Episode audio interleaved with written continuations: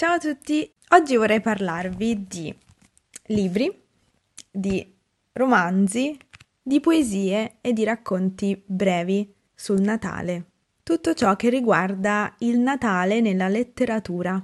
Ci sono tante cose di cui parlare nel video di oggi, quindi iniziamo. Allora, inizierei dai romanzi. Il primo di cui voglio parlarvi è un classico della letteratura per ragazzi è scritto da Bianca Pizzorno e il libro si intitola L'incredibile storia di Lavinia. Questo era il mio libro preferito quando ero piccola perché è troppo divertente. È una versione moderna della piccola fiammiferaia e la storia è ambientata la notte della vigilia di Natale a Milano. Non vorrei anticiparvi troppe cose sulla storia perché vi svelerei forse troppo.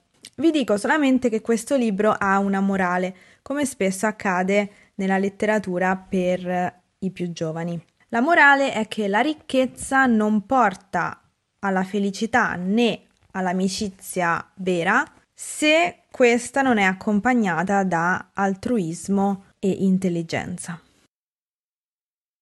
Il secondo libro di cui voglio parlarvi è La freccia azzurra di Gianni Rodari. Anche questo è un classico della letteratura per i più giovani. Questo libro è incentrato sulla figura della Befana. Infatti la storia è ambientata il giorno dell'Epifania in un paesino che si chiama Orbetello, che esiste veramente e si trova in Toscana. Il titolo fa riferimento a questo trenino qui, che è esposto nella vetrina del negozio di giocattoli della Befana. Allora, in questo libro, a differenza del film d'animazione tratto da questo libro, la Befana non è un personaggio molto buono, anzi, è un po', diciamo, un po' cattiva. Che cosa succede in questo libro? Praticamente i giocattoli prendono vita e vanno nelle case dei bambini che più si meritano i giocattoli. Quindi in questo caso i giocattoli fanno tutto da soli e la Befana non c'entra niente. Il film d'animazione che è tratto da questo libro qui è un po' diverso perché il cattivo nel film è l'aiutante della Befana. Quindi diciamo che nel film la Befana è buona. Comunque è molto divertente, è molto carino. È un libro per, per bambini, per ragazzi, ma comunque adatto alla lettura da parte di persone più grandi. Si può sempre leggere un libro per i più piccoli, perché no? Sono molto belli. Il libro successivo di cui voglio parlarvi è La cena di Natale di Luca Bianchini. Da questo film è tratto l'omonimo film, quello con Riccardo Scamarcio e Laura Chiatti.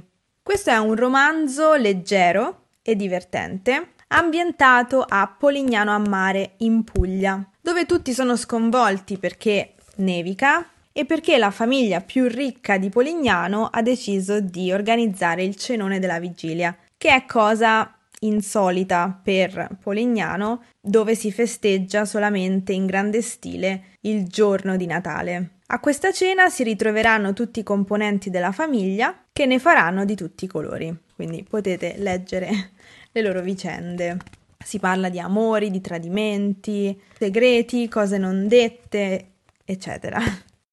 L'ultimo romanzo di cui voglio parlarvi è questo, I due che salvarono il Natale, di Marco Fabbrini. È la sera della vigilia di Natale, in un paesino della Toscana, dove si festeggia da generazioni la sera delle fiaccole una festa molto importante per gli abitanti di questo paesino. Che cosa succede però? Succede che il proprietario della miniera, che si trova lì in paese, in cui lavora la maggior parte degli uomini che vivono in paese, decide di far lavorare tutti i minatori anche a Natale, di fatto annullando la celebrazione della sera delle fiaccole. Tutto questo perché la sua compagnia mineraria doveva guadagnare di più. A lui non importava niente di feste, celebrazioni e cose simili. Ovviamente questo innesca tutta una serie di eventi, queste tradizioni che vengono portate avanti nei luoghi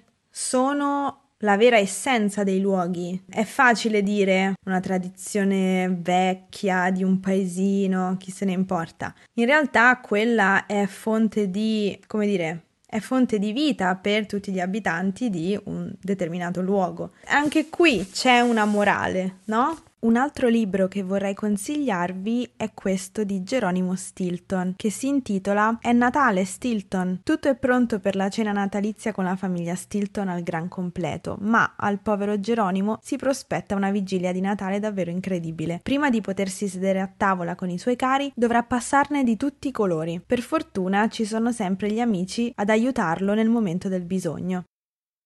Oltre a questi quattro romanzi, vorrei proporvi la lettura di alcuni racconti brevi che sono incentrati sul Natale.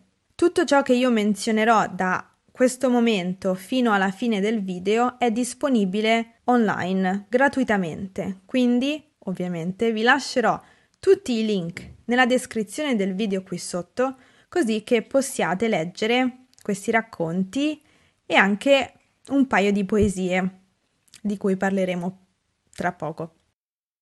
Allora, due racconti brevi che mi piacciono molto sono i racconti di Natale di Silvia Avallone e di Rosella Pastorino, che sono disponibili sul sito del Corriere della Sera gratuitamente. Il racconto di Rosella Pastorino è ambientato nella casa dei nonni in Calabria mentre quello di Silvia Vallone è ambientato nella vecchia casa di famiglia sulle Alpi biellesi. Non sono racconti divertenti, non sono racconti felici, sono racconti nostalgici. Le parole che le due scrittrici usano sono cariche di emotività. Devo dire che sono tra i miei racconti brevi preferiti. Un altro racconto interessante è i figli di Babbo Natale di Italo Calvino, che descrive e in qualche modo condanna il lato consumistico del Natale.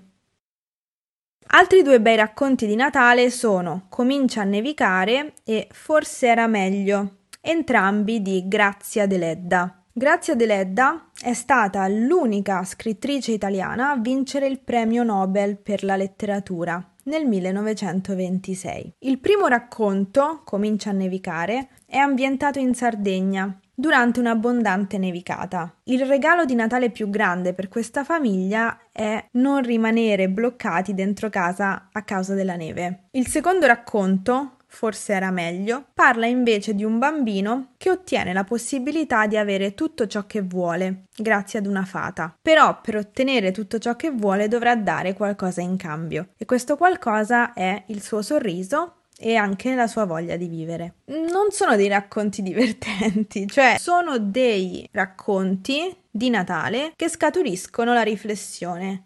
Per quanto riguarda la poesia, vorrei segnalarvi la poesia che si intitola Buon Natale di Alda Merini. Vorrei anche segnalarvi la filastrocca intitolata Il mago di Natale di Gianni Rodari. Come vi dicevo prima, tutti i link dei racconti brevi, della poesia e della filastrocca li trovate nella descrizione del video qui sotto, insieme anche ai titoli dei romanzi di cui ho parlato all'inizio del video. Spero di aver fatto cosa gradita oggi, parlandovi di queste letture natalizie. Io vi ringrazio per avermi ascoltato anche oggi e a presto.